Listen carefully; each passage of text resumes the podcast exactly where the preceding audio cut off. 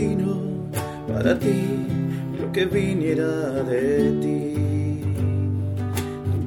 Welcome to the Inside the Journey podcast. This is episode number 38 for Sunday, February 3rd, 2014. I'm Nelson DeWitt. And John Younger. And we're talking about. Yes, what are we talking about today, John? today we're talking about forced disappearances in Latin America and how that's relevant to our world today. So this is kind of a extension of the podcast that we did, I think, two weeks ago, where we talked about the um, the a, film a Promise to the Dead. A Promise to the Dead, and in that podcast, we said the reason that we were looking or we watched that film is because we're trying to understand the phenomenon of forced disappearances within the context of Latin America as a whole. So that's yes. what we're going to be talking about today. Yeah, and uh, the civil war in El Salvador is a very big subject. I was mentioning to you before we started recording, like I, I would hope that that someday there's a, a Ken Burns style Civil War documentary about it um, and there you know there could be it would be fascinating. Um, we we're not taking all that on. We're looking at we're trying to show something about your experience and about the war by looking at it through the lens of disappearances. So that's where we're coming from. And I don't think that El Salvador is often enough linked to a, a what's it's awful to call it, but kind of a trend throughout the region, where repressive governments were literally making their own population, people in their own population, disappear. One thing you mentioned to me, I think earlier on, at, you know, in in the project was that whenever we talk about the war in El Salvador, most films and books and and anything that that's uh, created about the war looks at it as a self-contained occurrence. It's usually about the FMLN fought the government and right. and there are this many. Here's the statistics. Here's how long it took. And and you also said that one thing we want to do with the with this film is kind of zoom the lens out a little bit and look at it in the broader context of other uh, uh, of the rest of Latin America, and and that's not something that I understood until I think you sort of pointed me in the direction of all these other films, like the Henry Kissinger film that we talked about, and the uh, some of the other uh, uh, mm-hmm. movies that we've watched. Mm-hmm.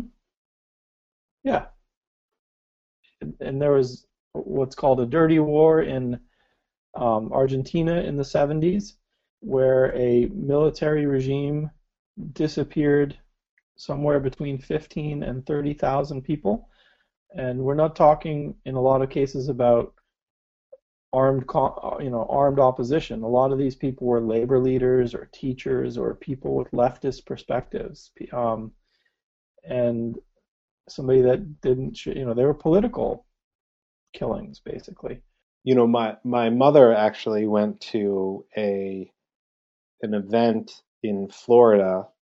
Uh, this was a couple years ago, where it, it, was about the families of the disappeared in Argentina, and there's this whole group of, I think, mothers of the disappeared or or, grandmothers, or, or grandmothers of the disappeared that mm-hmm. fought to find their, you know, to to make these. Uh, to find their missing loved ones. So there was this whole movement in Argentina to reunite with their families and actually and this is this is a front page issue on the news in Argentina. Yeah. It's it's you know it's not like a lot of other countries like not that they've necessarily received justice but this this is something that this society has really grappled with and they have not swept it under the rug recently. There's been big show trials about this. Hmm. Sorry, go uh, on another interesting connection with Argentina, and I think this is in some of the writing that you're working on, is that when we went to El Salvador in 2011, just before we arrived, a group of forensic uh, scientists, or, or I forget what the term is, but they uh, Probably the pathologists. pathologists forensic from. Argentina came to El Salvador to help them dig up remains of, of human bodies. So this was, you know, a team of specialists from uh, Argentina that was also dealing with the similar issues as in El Salvador. What's also very relevant to your story is that um, there was a military strongman in Honduras that you're familiar with, General Alvarez, um, who started the unit that did the raid on the compound where your you and your mother were, and uh, that military unit was trained by Arg- by the Argentinians. It's fairly well documented and accept- accepted that uh, they did a lot of the initial training of the Honduran special units. So it, um, it's directly tied. We talked about Argentina in the previous podcast. We talked about Chile and, and what they went through a little bit. And in, in Chile, there was a, a coup on September 11th in, I believe, 73. Mhm. Yeah, and uh, a military coup that th- there's a lot of evidence that Henry Kissinger helped foment. He may have let go of the reins at the last minute, but but uh, but even he has made some admissions about um, his his involvement earlier on with some of the people that were involved with the coup, and uh, they they killed a democratically elected president. He was a socialist, but he was a democratically elected president. Um, and they they killed him, and and then they imprisoned his. Basically, they rounded people up, took them to the national soccer field, and used it as a camp, um, and killed a lot of his administration. And then he, uh, Pinochet, sent a general up and down the coast of Chile to a lot of the prisons, and he pulled a lot of people out of the prisons, a lot of political prisoners, and killed them as well.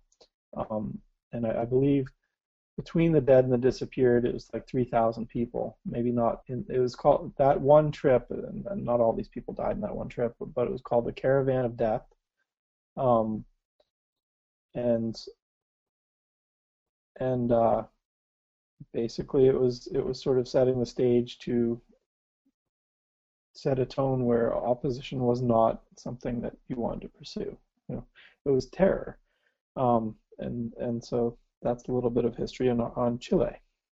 So we have Argentina, we have Chile, but I, I think you know you showed me this map earlier on, and, and I think we need a better one for the film. But it, but those aren't the only countries, right? So we've talked about Argentina, Chile, and El Salvador, but there are more countries, aren't there, that that Mhm. have had forces? Um, there were there were a couple of you know there's instances of smaller numbers of disappearances in other countries, like those I believe some Italian journalists disappeared in Brazil, and and you know there's like there's not as big of orchestrated campaigns, but probably the largest is Guatemala, um, and Guatemala had almost a 40-year civil war from 56 or six.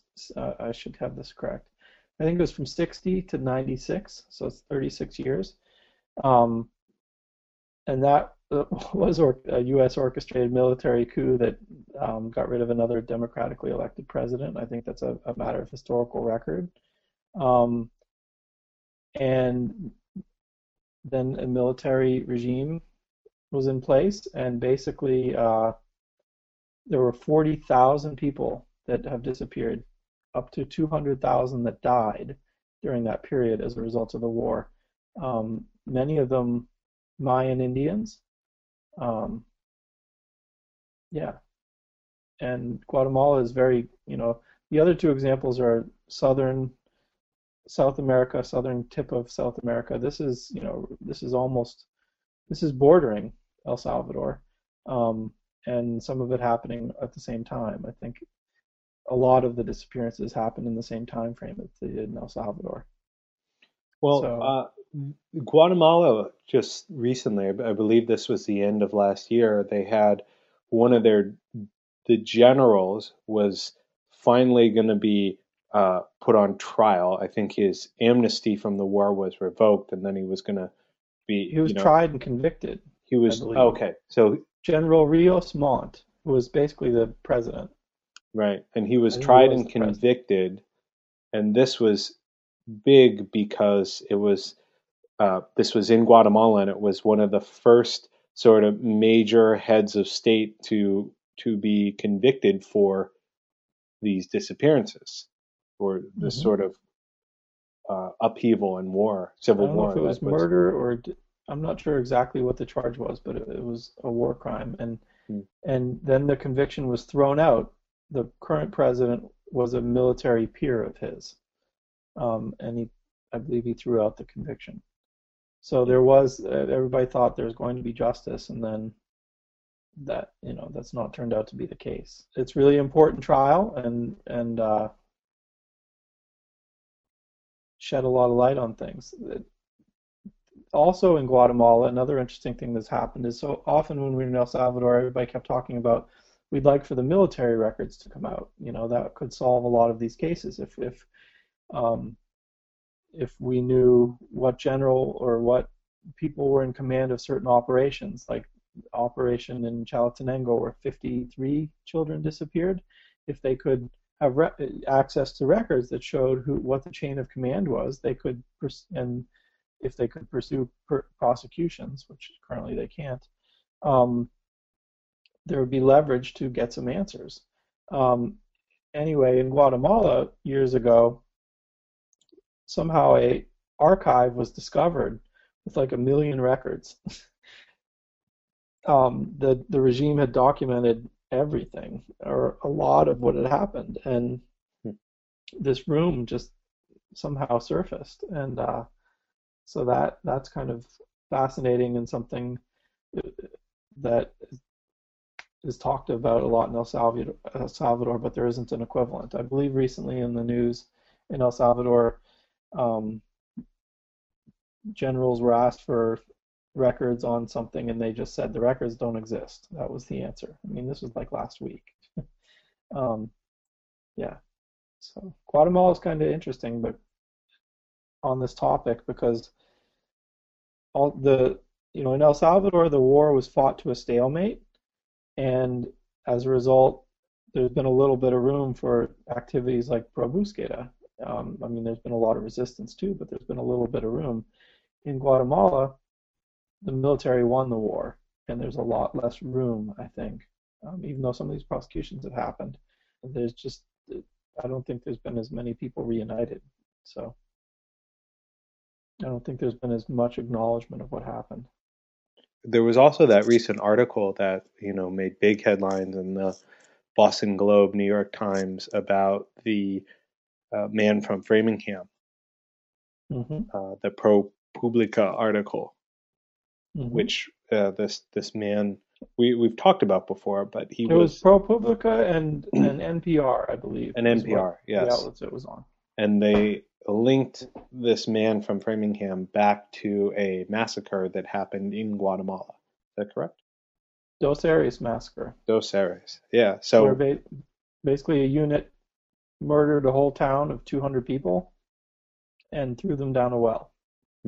So, yes, Guatemala, we're sort of hearing a lot more about what happened and the sort of atrocities of war. And, but El Salvador, we don't hear as much about that. And I think one of the points that you wanted to bring up in today's episode was that that people don't talk about it as much as maybe they should. You know, so in in Argentina, it is a public debate about what should be done, you know, eh, or it's in Argentina, it's a public debate about the disappearances, and it's something that the country is It's wrestling. accepted that it happened. Yes, You know, to deny it is like it, it's like it's like denying the hand in front of your face. You know, it, Mhm.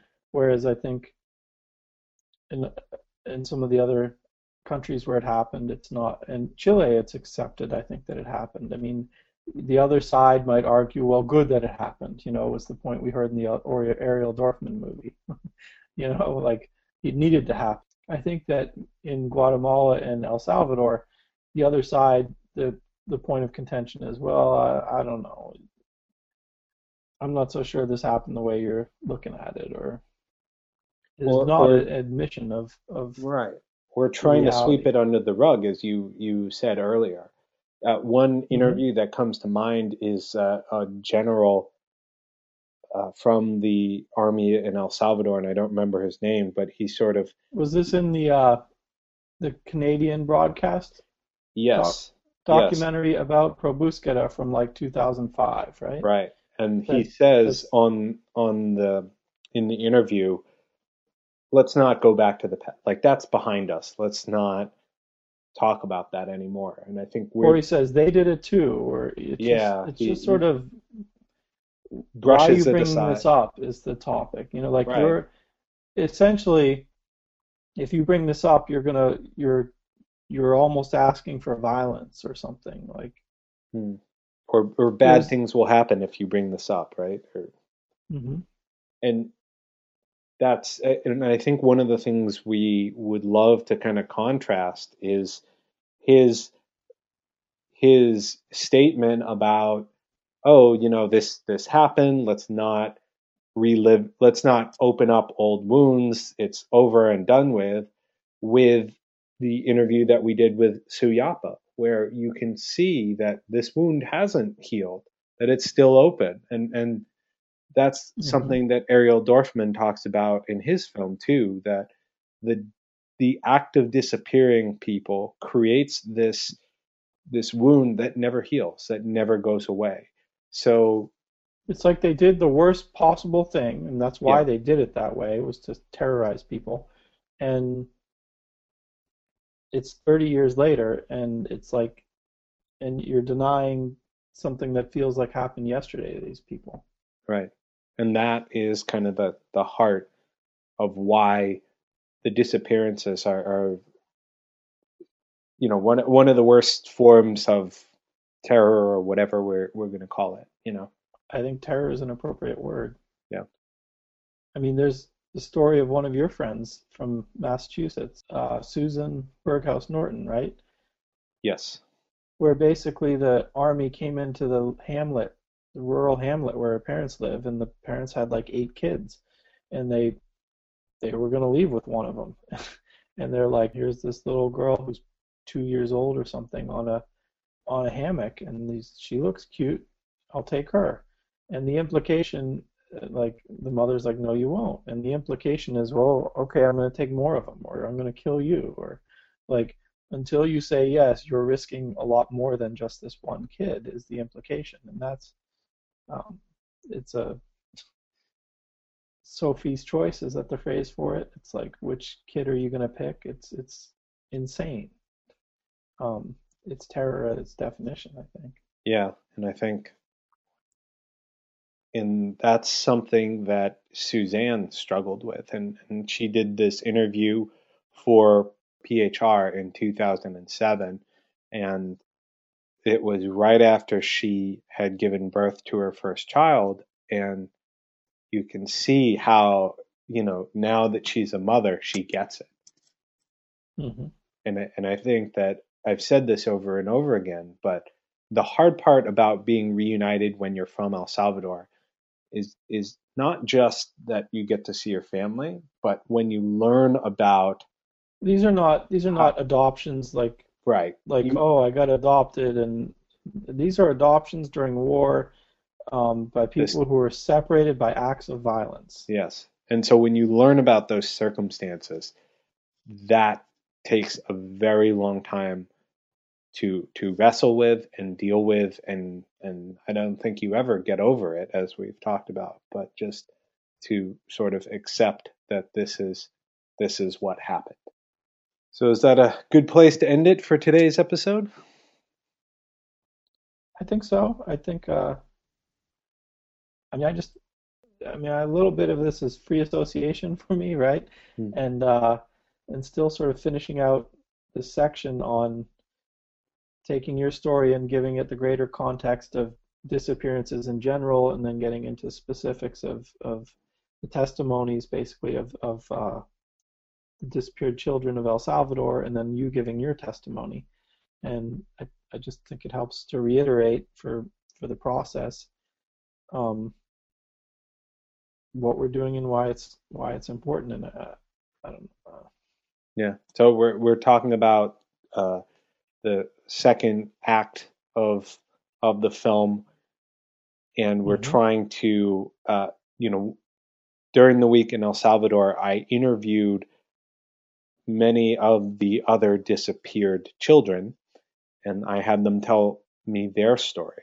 And so what we're what what you're trying to do with that with that act two is not only t- share their stories, but then put my story within that context of how it relates to the other disappeared and the uh, disappearances throughout Latin America. And we've talked about this before, but the idea that my story is somewhat of an outlier, mm-hmm. but because it's an outlier, you get to understand. Maybe it's instructive. Right. The the rest of of the context better. So. Mm-hmm. There you go. Very well put. All right. So you can look forward to that when the film comes out in a few months. there you go. Excellent. All right. Well, that does it for this week. Uh, thank you so much for joining us. As always, um, we're getting a lot of feedback and suggestions for uh, episodes to come. Thank you for those. We're gonna, uh, you know, turn them into podcasts. We have a lot of ideas uh, for this uh, new year, and we're v- very excited to be here. A few more months, you know, we have some more work to do, but hopefully, we're going to get this film in your hands very soon. So, thanks for joining us, and we'll see you next time. 拜。